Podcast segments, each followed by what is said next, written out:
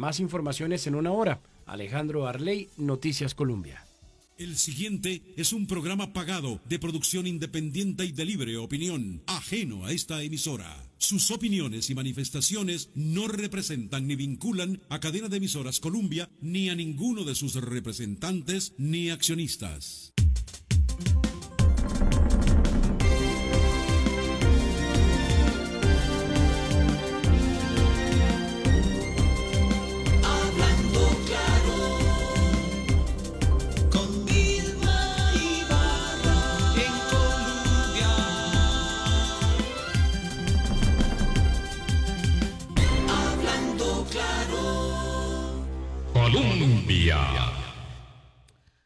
Con un país en sintonía, son en punto las 8 de la mañana. ¿Qué tal? ¿Cómo están? Muy buenos días, bienvenidas, bienvenidos a nuestra ventana de opinión.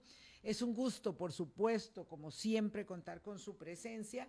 Hoy una mañana oscurilla, oscurilla en realidad, no hay eh, sol ah, radiante aquí donde nos encontramos nosotros en Zapote, inmediaciones de la ciudad capital, por supuesto y vamos a conversar con el economista Gerardo Corrales, que es uno de los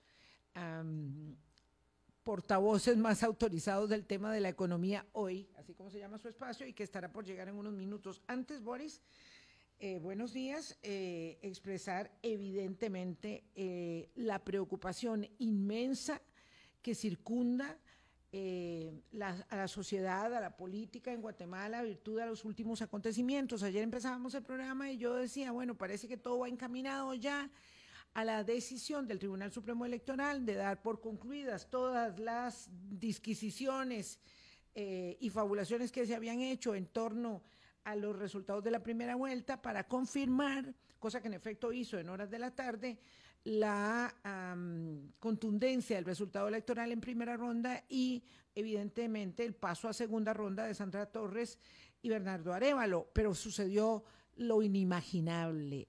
En este eh, continente nuestro, ¿verdad? Donde Gabriel García Márquez planteó con tanta magistralidad y maestría eh, que es eh, todo lo posible en el escenario, lo que puede pasar, con el realismo mágico, lo cierto es que ayer un tribunal de menor monta, de menor cuantía, estableció nada más y nada menos que la inhabilitación del partido político que tiene la posibilidad más importante de constituirse en partido ganador de la segunda ronda del 20 de agosto.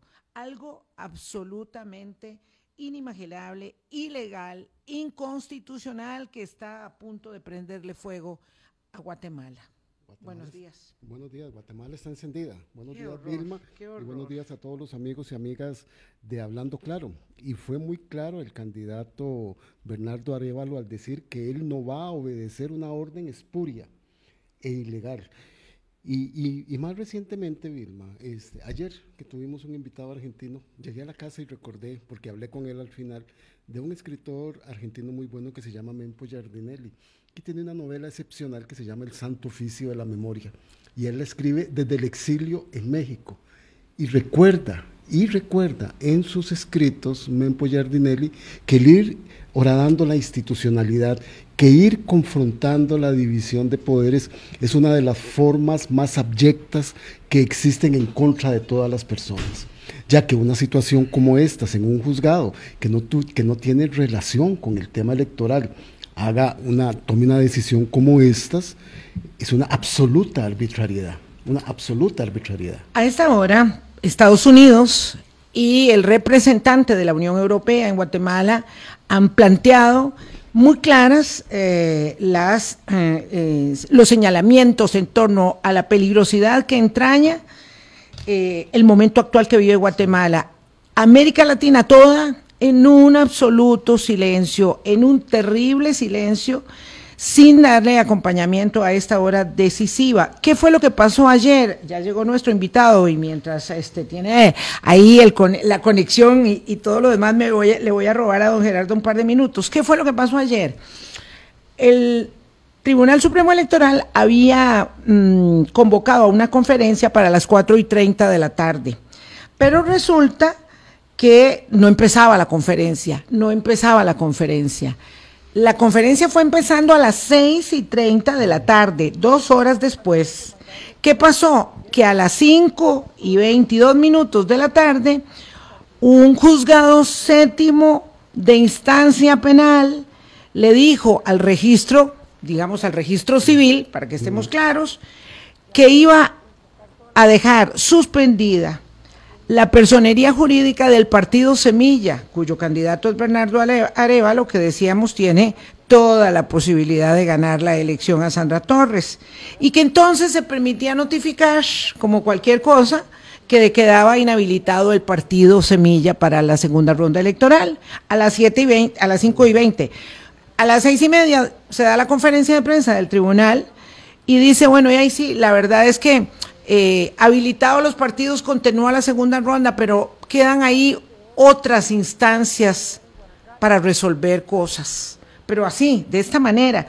Por supuesto, mientras tanto, el Ministerio Público declaraba también en eh, redes sociales que ya se había presentado el caso contra Semilla por supuestas firmas falsas para, para haber constituido el partido, el partido que ya había sido habilitado por el registro electoral y por el Tribunal Supremo de Elecciones para participar en la segunda ronda. Después viene la conferencia de prensa y dice que, bueno, que pasan al balotaje los dos. Es una cosa desastrosa, ustedes estarán oyendo esto y dirán, bueno, les falta el café de la mañana porque están diciendo cosas sin sentido. Y bueno, además de que nos falta el café de la mañana, estamos diciendo cosas sin sentido porque esa es, aunque usted no lo crea, la realidad del proceso electoral que vive Guatemala.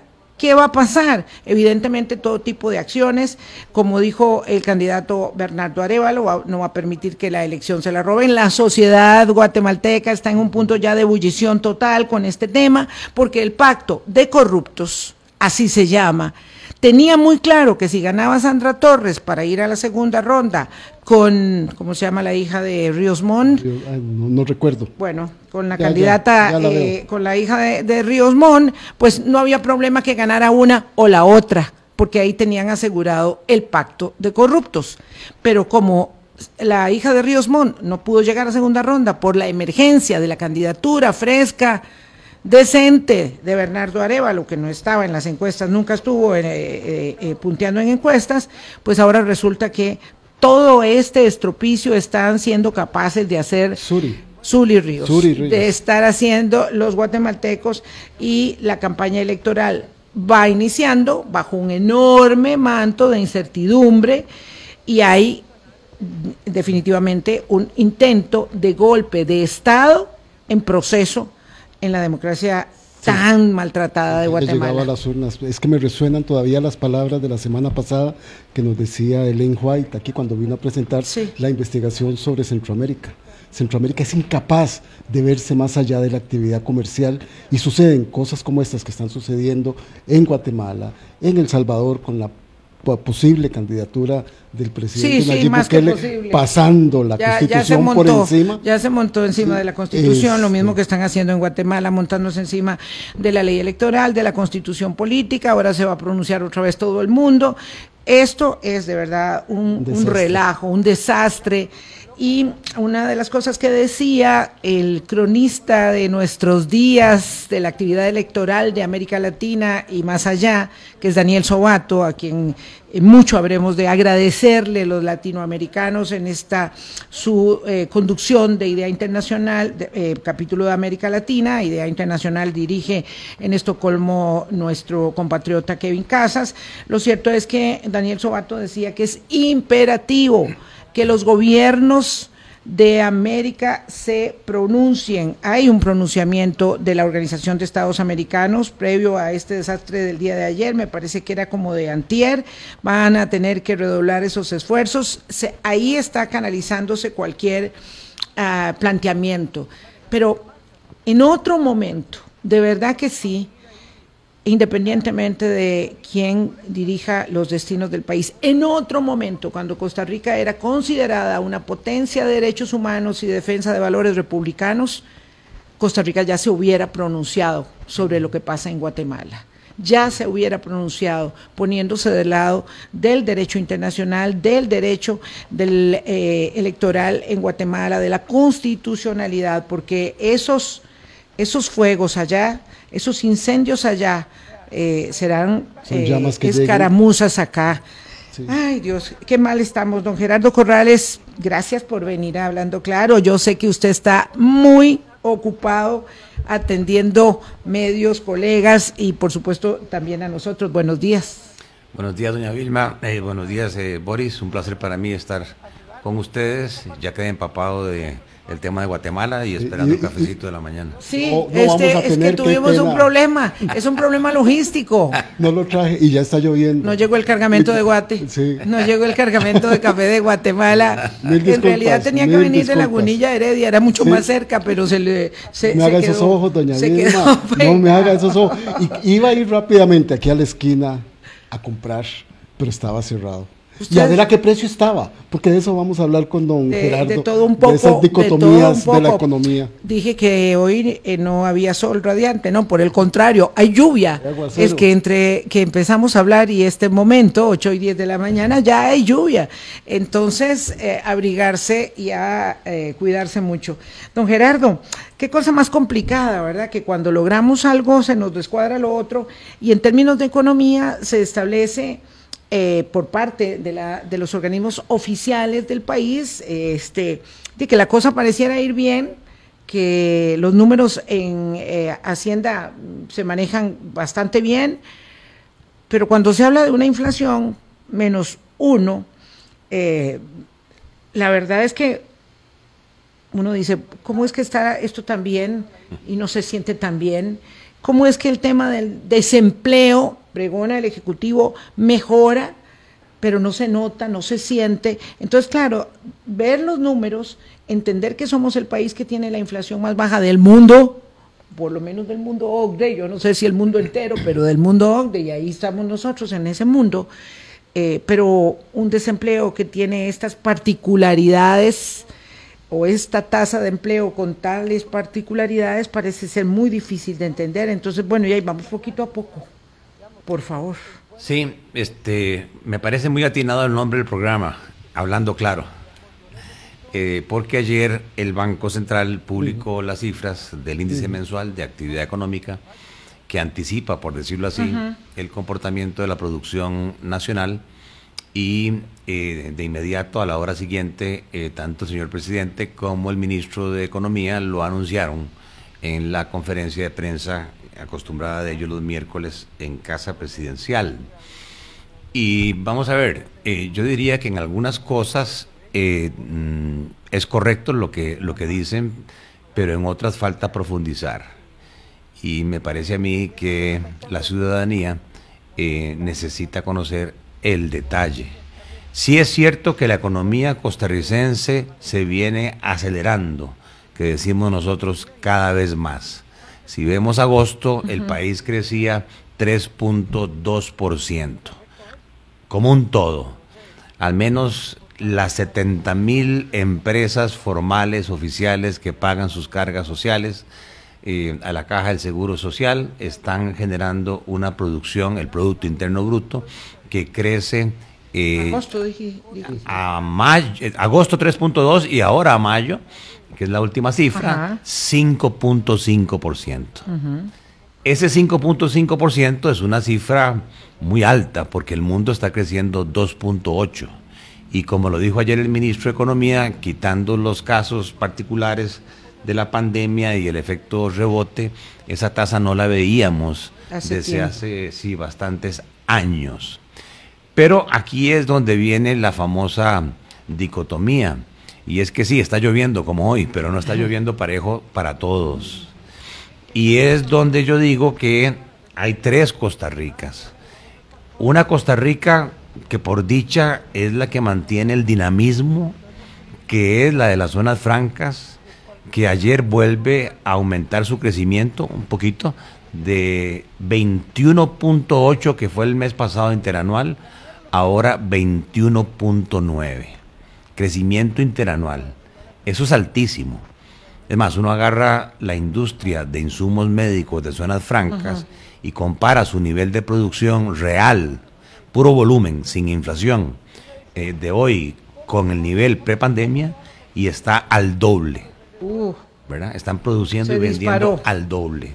Nos convertimos, por dicha, en el hub de ciencias de la vida eh, de Estados Unidos y entonces aquí los clientes americanos compran productos hechos en Costa Rica muy eh, especializados, eh, como válvulas de corazón, catéteres, prótesis, para hacerse sus operaciones este, médicas en los Estados Unidos. Bueno, ese segmento no depende de las tasas de interés en colones, en dólares que haya en Costa Rica. Ese segmento no depende de lo que le pase a los presupuestos familiares, no depende de lo que le pase al desempleo costarricense, ya sea en el GAN, en la zona rural, a la inflación en Costa Rica. No.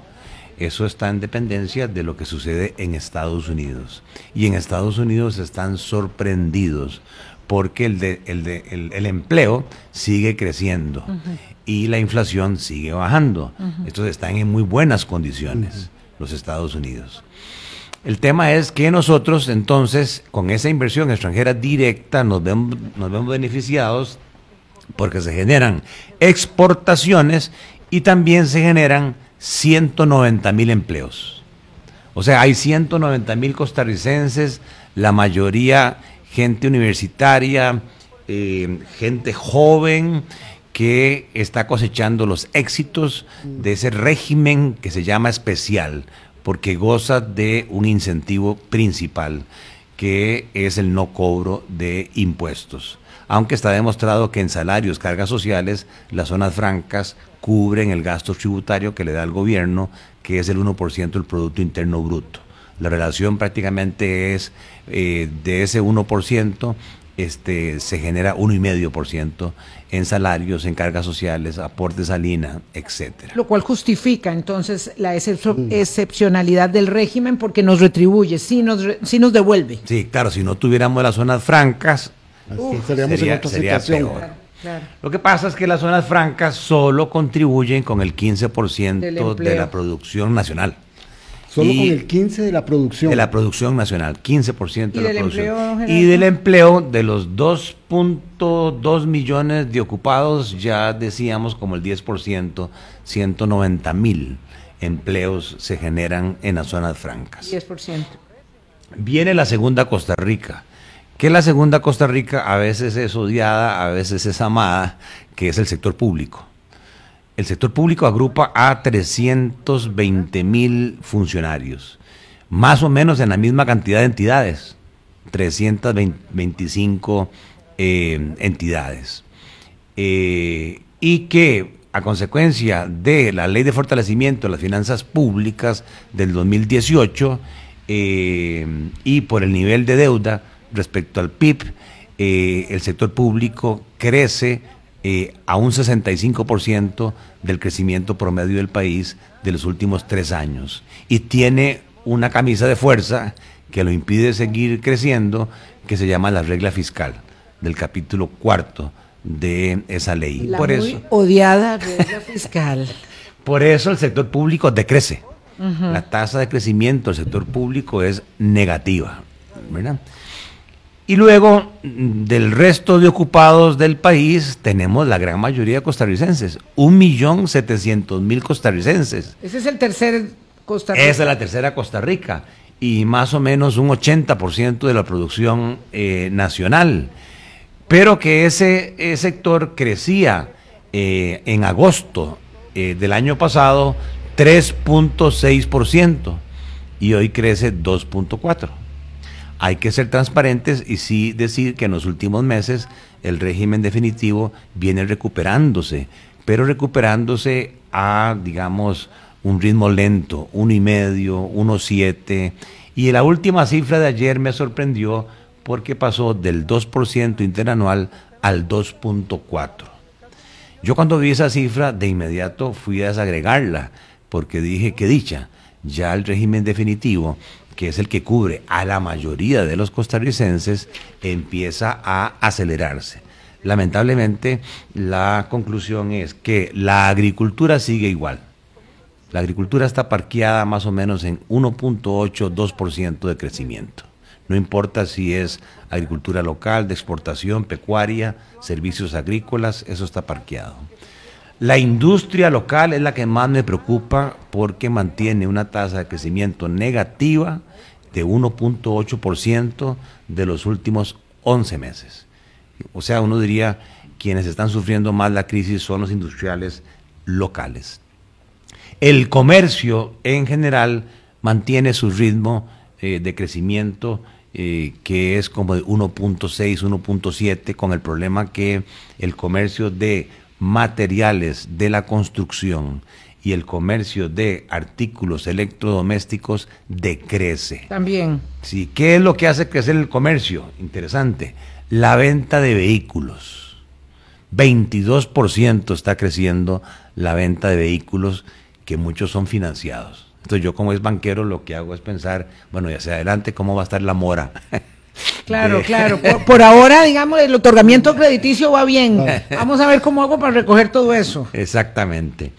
Eh, y luego eh, tenemos eh, la industria hotelera y turística que sí se está recuperando, pero que fue el sector que más sufrió la pandemia, cayó 10 veces más que cualquier otro sector y hoy el turismo se ha recuperado, pero está a un 80% eh, de actividad económica respecto al nivel prepandemia. Sí, el número de turistas ya está igual. Ya está ingresando más o menos 3 millones de turistas pero no lo que gastan aquí. Pero no lo que gastan, porque gastaban prepandemia 4 mil millones de dólares y lo que se estima que se va a gastar eh, este año son alrededor de 3.200 millones de dólares. Se recuperaría el nivel prepandemia a finales eh, del 2024, más o menos. ¿Cuál es el tema eh, relevante que entonces explica el por qué el régimen definitivo se disparó ahora en el mes de mayo? La construcción y no la construcción pública, porque la construcción pública lamentablemente, y es importante que los costarricenses lo tengamos claro, se está invirtiendo hoy la mitad de lo que se invertía prepandemia. El deterioro de la obra pública es impresionante en todo el país y en todo tipo de infraestructura. Yo sé que... El deterioro es impresionante y el deterioro en inversión es impresionante también, eso es. Yo sé que el gobierno está haciendo el esfuerzo, están gestionando un crédito de 700 millones de dólares con el Banco Centroamericano, pero como dijo el ministro Amador, eso es apenas una curita, ¿verdad? Para cubrir puentes que ya no dan, ¿verdad? Y otra serie de elementos. Y eso afecta la competitividad y la productividad eh, del país. Pero la cifra que me llama la atención es la construcción privada, que hace dos meses caía menos 1%, hace un mes creció 7% y ahora pegó un brinco del 20%. 20%. 20%. Y cuando uno va a buscar la explicación del Banco Central, dice, bueno, esto se explica por la construcción de casas para la gente de más ingresos. Y por la Chica, pero muy alto. Muy alto. Y también por la construcción de bodegas, oficinas este, y edificios. Me llama la atención que no diga el Banco Central eh, también por la construcción turística, porque sí es cierto que en ciertas zonas de Guanacaste, Santa Teresa, por ejemplo, la construcción está disparada. ¿verdad? Eso, es cierto. Y habría eh, que ver ahí poner un foco, don Gerardo Corrales, en ese disparo de la construcción para observar cómo se gestiona el territorio, cómo se dan las patentes, cómo se están extendiendo las autorizaciones de construcción y qué están pasando en ese microcosmos, ¿verdad?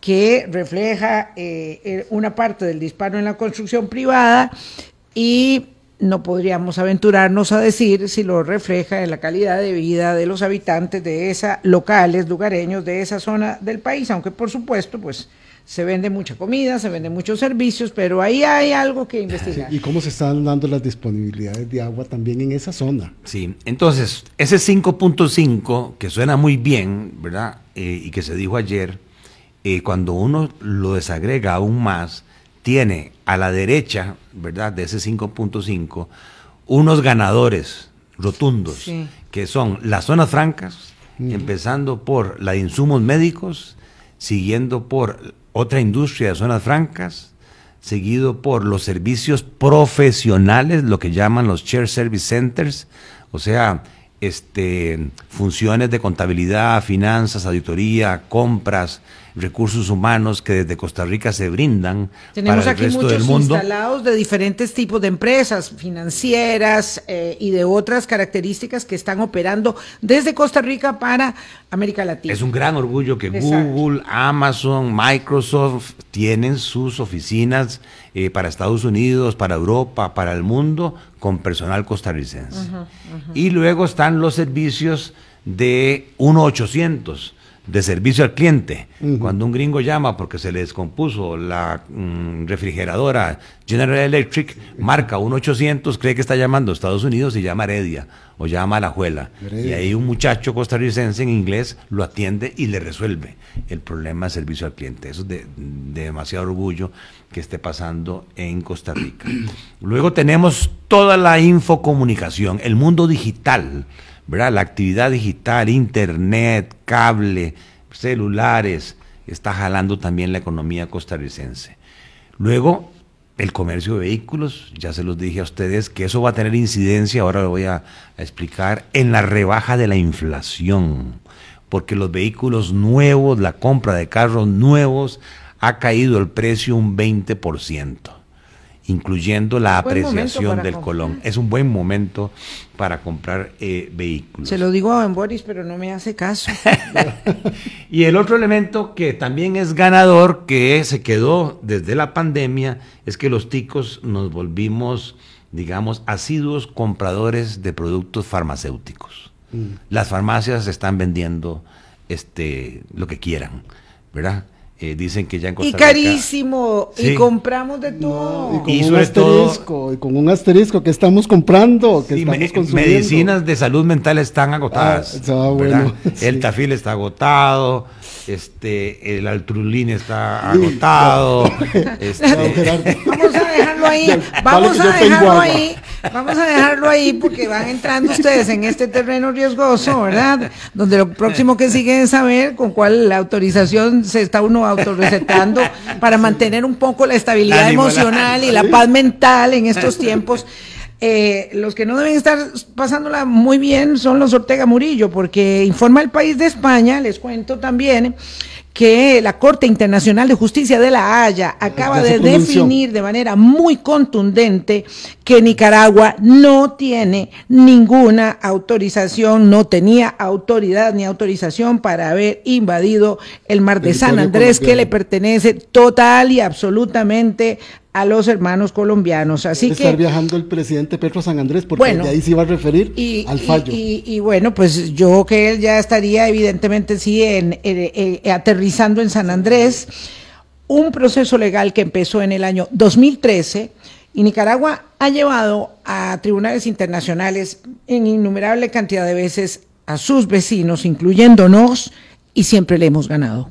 Y siempre le hemos ganado, porque quienes descansamos en el derecho internacional, eh, a falta, en el caso nuestro, no de Colombia, por cierto, de ejército, hacemos valer nuestros derechos en las cortes internacionales y en la Corte Constitucional, por supuesto, también local. Pero este, que es un proceso dirimido en Corte Internacional, le ha dado la razón de manera contundente a Colombia. Por supuesto que los eh, habitantes de San Andrés y los callos vecinos jamás se sentirían nicaragüenses.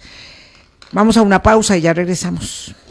Celebra el 50 aniversario de Grupo Mutual junto con los Rabanes en Mutual Fest. Conseguí tus entradas acumulando acciones por cada 20 mil colones de compra con tu tarjeta de débito de Grupo Mutual y Visa, ganando automáticamente entradas dobles a Mutual Fest.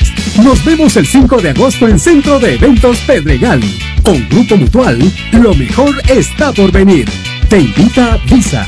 Ver condiciones en grupomutual.fi.cl.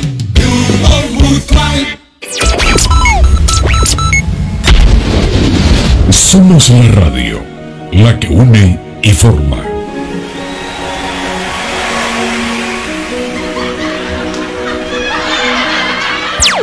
La que alegra y opina. La que comparte con todas las razas, color de piel y credos.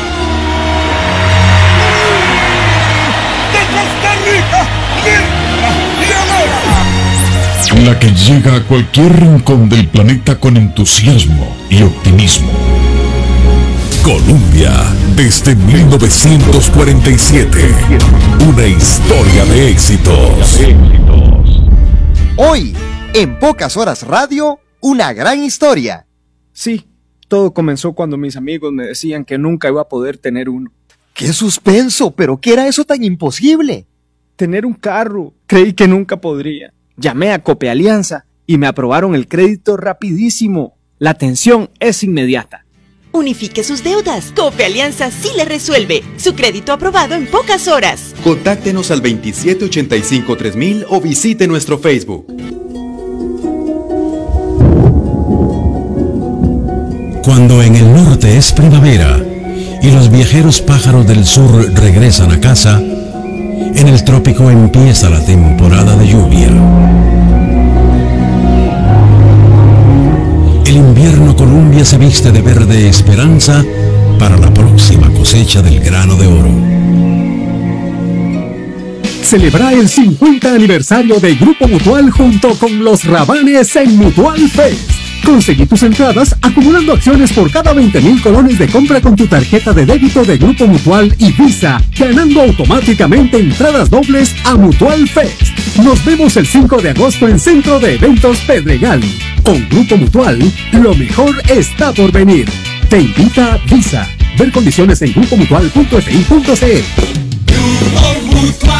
Colombia país en sintonía. Son las 8.32 minutos ya de la mañana. Conversamos con don Gerardo Corrales. Vamos a ver, hay sectores muy buenos de la economía, entonces los promedios dan muy bien, crecimiento de 5.5% en la índice de actividad mensual económica, perfecto, todo parece bien, pero cuando se desagrega hay eso le pasan las mías. Yo estoy súper bien si no fuese porque tengo una contractura muscular de todo lado derecho del cuerpo y resulta que eso me duele mucho, don Gerardo, muchísimo.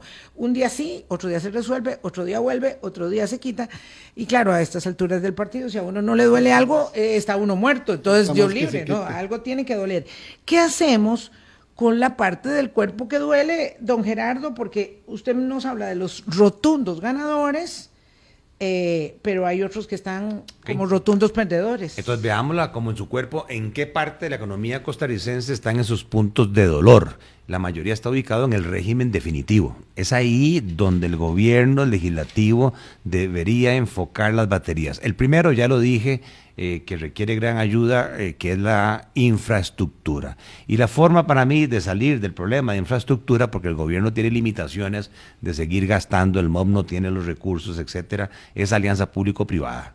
Y así lo ha hecho, claro, infraestructura pública. Así lo ha hecho Colombia, así lo ha hecho Uruguay, así lo ha hecho Panamá. No es que se pierden los activos, se dan en concesión y a los 10, 15 años se devuelven al gobierno. Claro, la empresa que invierte ahí trae el financiamiento y cobra un canon este, por el, desarrollo de esa obra de infraestructura.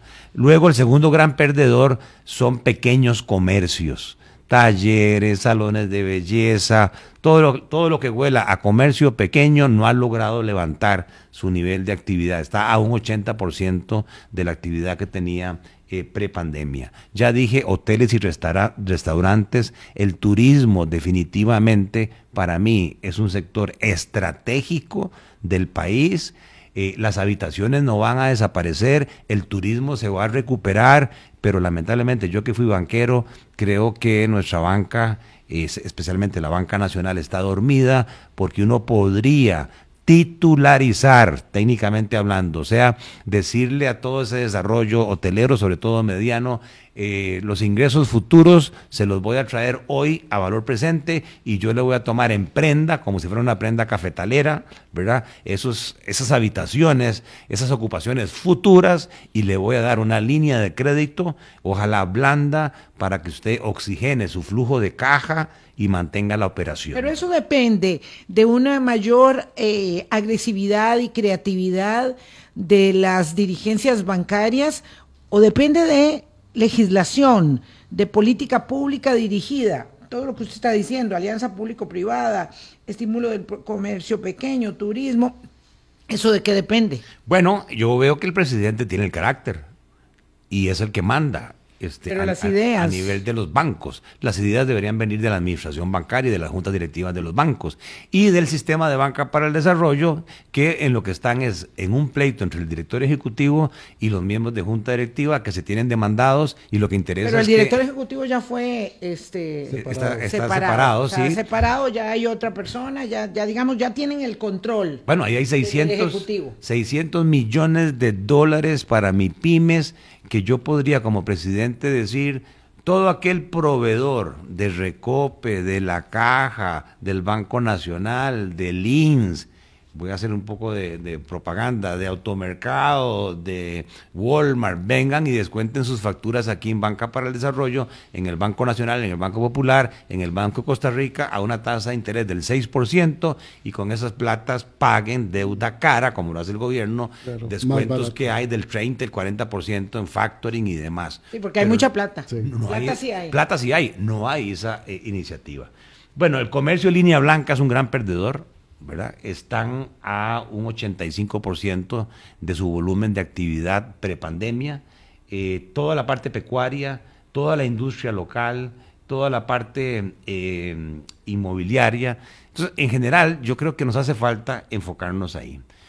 Pero, perdón, Pero me detengo aquí con el comercio de línea blanca. Eh, usted dice, eh, ellos no les está yendo bien. Resulta que eh, esto es, es muy complejo. Mm, Cuando les va bien, es a costa del endeudamiento de la gente más pobre. Es a costa del endeudamiento de la gente pobre. Porque si una persona tiene recursos para comprarse una refrigeradora, usted usó ese ejemplo, una refrigeradora pues uno va, se compra la refrigeradora. Si una persona no tiene recursos, se tiene que comprar la misma refrigeradora, bueno, más pequeña, más barata, menos sofisticada, pero se la tiene que comprar igual porque si no se le Pagándola más descomponen cara, los pues. alimentos de la misma manera.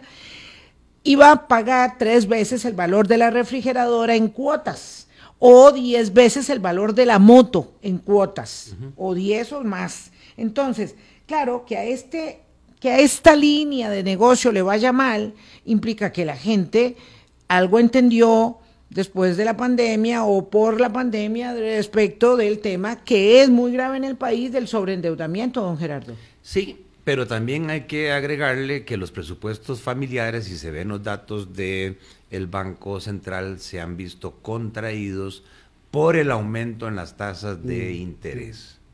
Eh, y de eso quiero ahora eh, hablar un poquito. Pero antes de eh, entrarle a la inflación, eh, viene un tema contradictorio, porque si uno diría, sí, el país está creciendo cada vez más, 5.5, es un número muy sólido, como dijo ayer el presidente, pero el empleo no crece. No crece. Más bien el empleo se está destruyendo. Yo agarro la cantidad de gente que estaba ocupada en octubre del año pasado, que eran 2.195.000 personas con trabajo, y lo veo hoy y hay 2.077.000. O sea, se perdieron, se destruyeron, desaparecieron 117.000 empleos. Y lo otro es Voy a ser enemigo, eh, digo abogado, perdón, del diablo, don Gerardo. ¿Cuál no? El presidente de la República dice, esos economistas, esos analistas, esos periodistas que están diciendo que se está destruyendo el empleo, no le compren, no le crean, no lo escuchen, son enemigos del gobierno. Entonces, ¿por qué ah, se tira campanas al vuelo con el, la reducción del desempleo?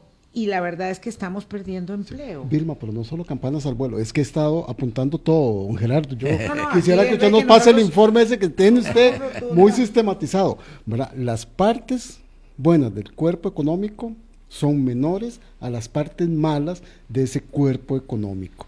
Y ayer el presidente de la República y el ministro de Economía, don Francisco Gamboa, dijeron, ya pasamos la reactivación económica y estamos en tiempos de aceleración económica.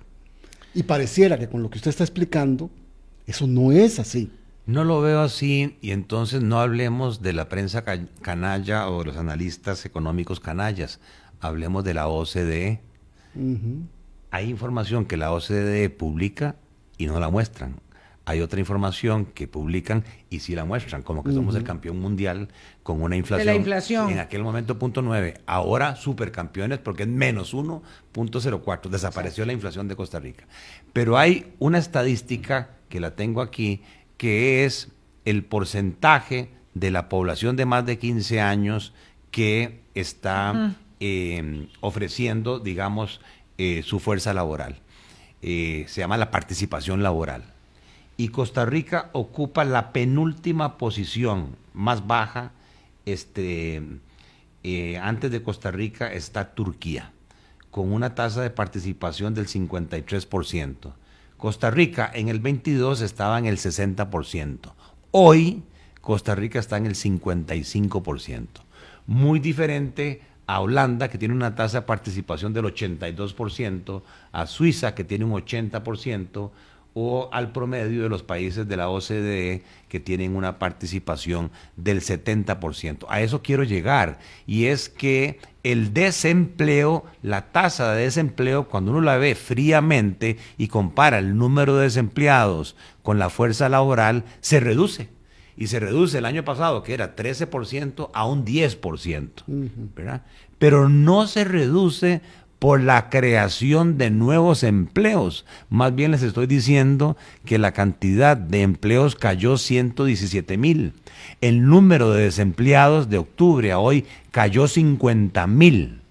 Pero es que ambos, la destrucción de 117 mil empleos más la caída de 50 mil desempleados, salieron del mercado laboral.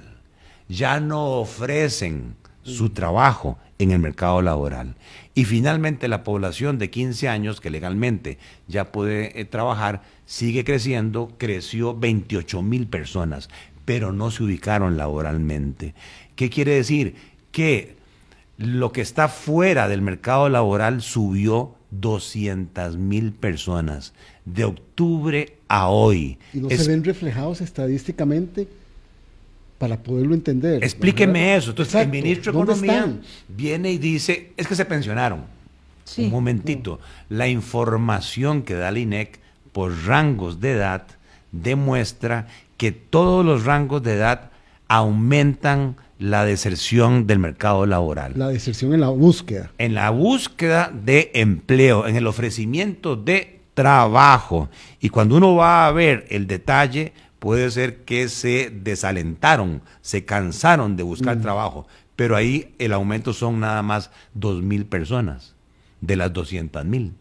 Más de 60 años sí se retiran 90 mil. Supongamos que, como dice el ministro, todos se pensionaron, cifra que para mí es muy alta, pero supongamos que todos se pensionaron. Falta una explicación de 100 mil personas más de 15 a 24 años, de 24 a 36, de 36 a 50, se retiran del mercado laboral. Entonces, ¿cómo es posible que la economía creciendo y más bien destrucción de puestos de trabajo? Pueden haber dos explicaciones. Uno, lo que está creciendo es el régimen de zonas francas, que es el que lleva la batuta en cuanto al uso de las últimas tecnologías, la cuarta revolución industrial, que son menos intensivas en mano de obra y hay más productividad ahí. Entonces uno podría decir que es por un tema de que la economía se está haciendo más productiva por el uso de nuevas tecnologías. Pero lo otro, y que me da pánico decirlo, y lo pienso dos veces para decirlo, es que quizás esto va paralelo con el aumento de la delincuencia, con el aumento de la ilegalidad, con el aumento del narcotráfico y que esta gente ha dicho, bueno, en el sector formal, en el sector oficial, no encuentro empleo, no me pagan bien y aquí, en las zonas rurales, en Limón, en Guanacaste, hay un señor que por distribuir un polvo blanco me, contrata. me está contratando, ¿verdad? y no pago cargas sociales, no pago impuestos y estoy feliz. Esa parte no se ha explicado y es uno de los elementos eh, que más preocupa desde el punto de vista de la estabilidad social y política del país. Y eso me lleva ahora al tema inflacionario. De ahí sí, la inflación, dice las cifras, que ahora son negativas.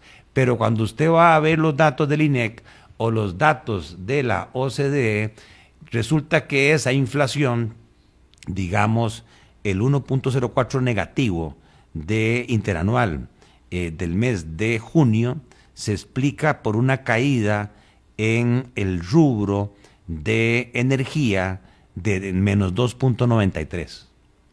O sea que los combustibles, lubricantes, ¿verdad?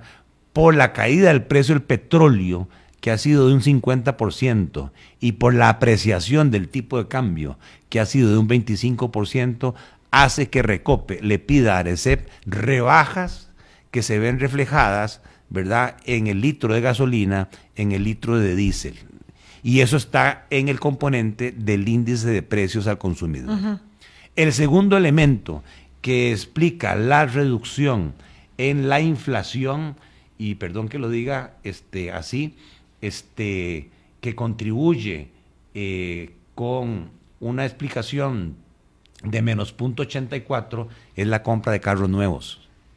Porque los carros nuevos cayeron un 20% de precio y pesan en la canasta del índice de precio al consumidor un 4%. Y el tercer elemento es Internet, infocomunicación, cable, que cae el precio un 6% y pesa en la canasta un 8%. Claro, y de nuevo la pregunta es, ¿quién se beneficia? ¿Quién puede acceder? ¿Quién puede acceder? Entonces eso me lleva a decir, bueno, ¿y qué pasa si nosotros medimos el costo de la canasta básica? Y la canasta básica en Costa Rica subió en el mismo periodo un 10%. Hoy comprar la canasta básica, que es el mínimo de calorías que un ser humano debe consumir ¿verdad? periódicamente, diariamente, para mantenerse en un nivel de nutrición mínimo, está hoy en 60 mil colones y hace un año estaba un 10% más abajo. ¿Por qué? Porque los tubérculos y las 54 mil pesos. Tubérculos y raíces subieron un 56%, las leguminosas un 21%, en los huevos un 30%, muy, muy alto. Los lácteos un 10%, los embutidos un 8%, las hortalizas un 7%. ¿Qué quiere decir esto? Que la rebaja de la inflación en Costa Rica medida por el índice de precios al consumidor es una rebaja energética, es una rebaja de combustibles, lubricantes, carros nuevos e internet, que son los deciles de ingresos más altos, los que consumen intensamente esos productos. Pero los deciles de ingresos más bajos, los alimentos no bajan de precio. Y es aquí donde quiero llamar la atención, porque en el mundo la canasta de la FAO de alimentos sí se rebaja. En el último año la reducción ha sido de un 21%. Es la Organización Mundial de Alimentos de, la, de las Naciones Unidas la que refiere don Gerardo Corrales. 20, 21. 21% que está constituido por una caída de aceites y vegetales, oiga este número, de un 45% por una sobreoferta, de los cereales por una caída del 24%, de los lácteos y huevos por una caída del 22% y de la carne por una caída del 6%.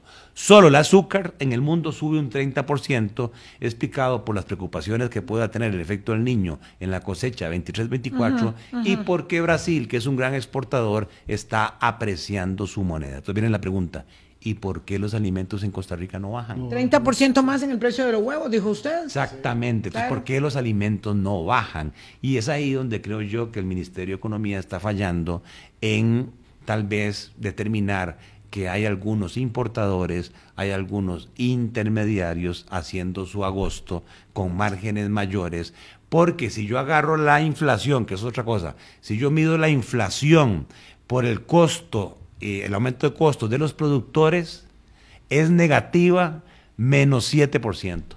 Sí, pero bueno, este, este es un asunto, tengo que hacer una pausa, pero este es un asunto, este es un punto, el punto del dolor, el punto del dolor.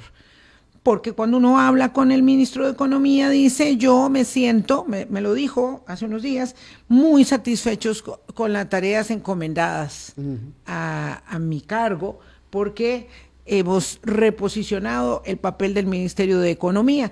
Y lo que nos dice don Gerardo es otra cosa. es otra cosa. Además, el ministro Gamboa lo único que dice es váyase a buscar este la calculadora. sí, la calculadora, que una cosa que hicieron ahí, una aplicación, y vaya a buscar dónde encuentra el precio más barato. Sea en Heredia, sea en Alajuela, o sea en Cartago.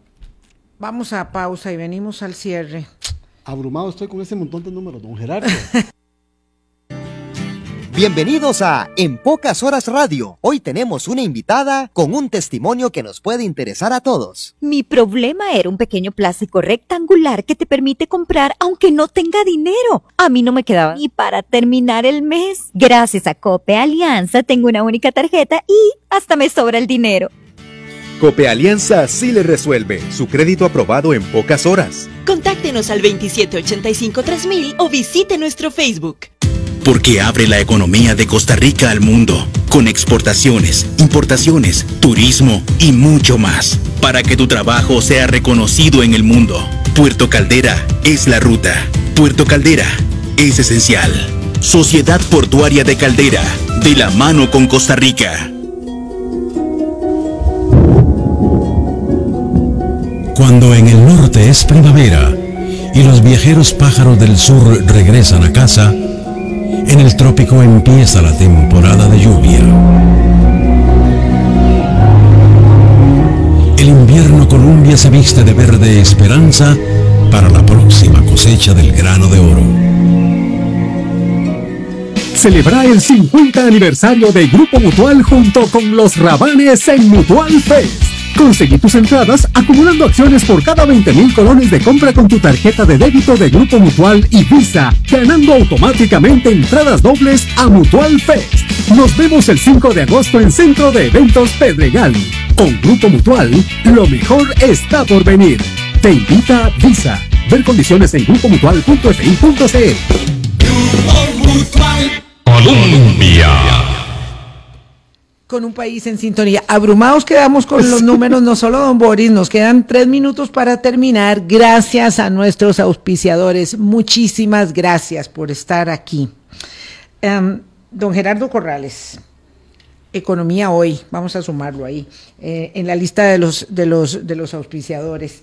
Eh, gracias por explicarnos todo ello, pero ¿cuál es la conclusión? Si la inflación así tan baja como se ve, lo cierto es que está cubriendo la grosera realidad de que no le está ayudando a los deciles de menores ingresos que sí la están pasando feo, aunque aquí me dice nuestro queridísimo amigo que ya está empezando a bajar el precio de los huevos, Tal vez no se han dado cuenta, pero yo no me he dado cuenta, pero ya está empezando. Dice que cuando sube, cuando, cuando el precio de los granos empezó a subir y el precio del huevo bajaba, nadie dijo nada. Y claro, por supuesto, ahora sí decimos, mi querido don Luis, claro, claro. Es cierto que en el último mes los huevos bajaron, pero si lo ve interanual, todavía están altos. Vean, el tema es que esa inflación se mide por el índice de precios al consumidor, que es una canasta de bienes y servicios, y aquí lo leo, la definición, representativos del consumo final de los hogares residentes en las zonas urbanas del país, de todos los tamaños en cuanto a cantidad de miembros y pertenecientes a todos los grupos socioeconómicos o niveles de ingreso. Y esa canasta eh, representa el 71% de la población del país pero no representa las zonas rurales, mm. que cuando me voy a ver la canasta básica alimentaria, resulta que en los últimos 12 meses la tasa interanual de crecimiento de la canasta básica ha sido un 18%, mientras que el índice de precios al consumidor interanual promedio en los últimos 12 meses ha sido de un 8%. O sea que los pobres, los deciles de ingresos más bajos, están sintiendo el costo de la vida 2.3 veces más alto que lo que sienten las zonas urbanas, que es el 71% de la población. Y lo sienten todos los días. lo sienten todos los días. ¿Qué estamos construyendo en el último minuto? Si baja la inflación, baja el desempleo, pero sube la pobreza y sube la desigualdad. ¿Qué, qué, qué sociedad estamos amalgamando? Definitivamente yo creo que los datos que ya eran malos de desigualdad en la distribución del ingreso y los porcentajes de pobreza extrema y pobreza total, lamentablemente por este comportamiento dispar, se van a ver aumentados por las consecuencias de esta desigualdad o de este desbalance en cuanto a zonas francas, en cuanto a una inflación que beneficia a los deciles de ingresos más altos respecto a los más bajos y una incógnita ¿Dónde están esos 200 mil costarricenses que se salieron del mercado laboral, se pegaron a la lotería y ahora viven de los premios de lotería. o sea, ¿qué está haciendo esa gente? Eso es una pregunta que el Ministerio de Trabajo, que el INEC, que el Banco Central deberían investigar más. o poniendo cuesta arriba la operación Costa Rica Segura Plus. Bueno, ¿verdad? Por ahí, que, que, es muy triste. Hablamos con el señor director de del OIJ y nos decía que él estima bastante plausible el incremento desmesurado de la tasa de homicidios en el país para el año entrante en las cifras tan elevadas como planteaba don Álvaro Ramos, que vendrá la semana entrante para hablar de otro tema muy delicado que es el fentanilo. el fentanilo. Sí, nada más, ayer que se puso la invitación del programa, se pusieron las granjas de troles muy espinosas, ¿verdad? Porque hay que entender, es que hay que entender qué es lo que está pasando con esa enorme cantidad de información eh, para lograr entender por qué cuando vamos a hacer nuestras compras no sentimos el bienestar. Gracias, don Gerardo Corrales. Malas noticias y no hubo café. Eh, eh, no es no es el día más auspiciador, pero eso lo vamos a tratar de arreglar, por lo menos en cuanto al café. Gracias, de verdad, don Gerardo Corrales. muy, muy valioso eh, la lección. Gracias a ustedes, amigas, amigos. Mañana Boris los espera con una entrega muy especial. Yo voy a estar fin de semana de vacaciones en Limón. Este, así que eh, escúchenlo a las 8 aquí en Colombia con un país en sintonía. Chao. con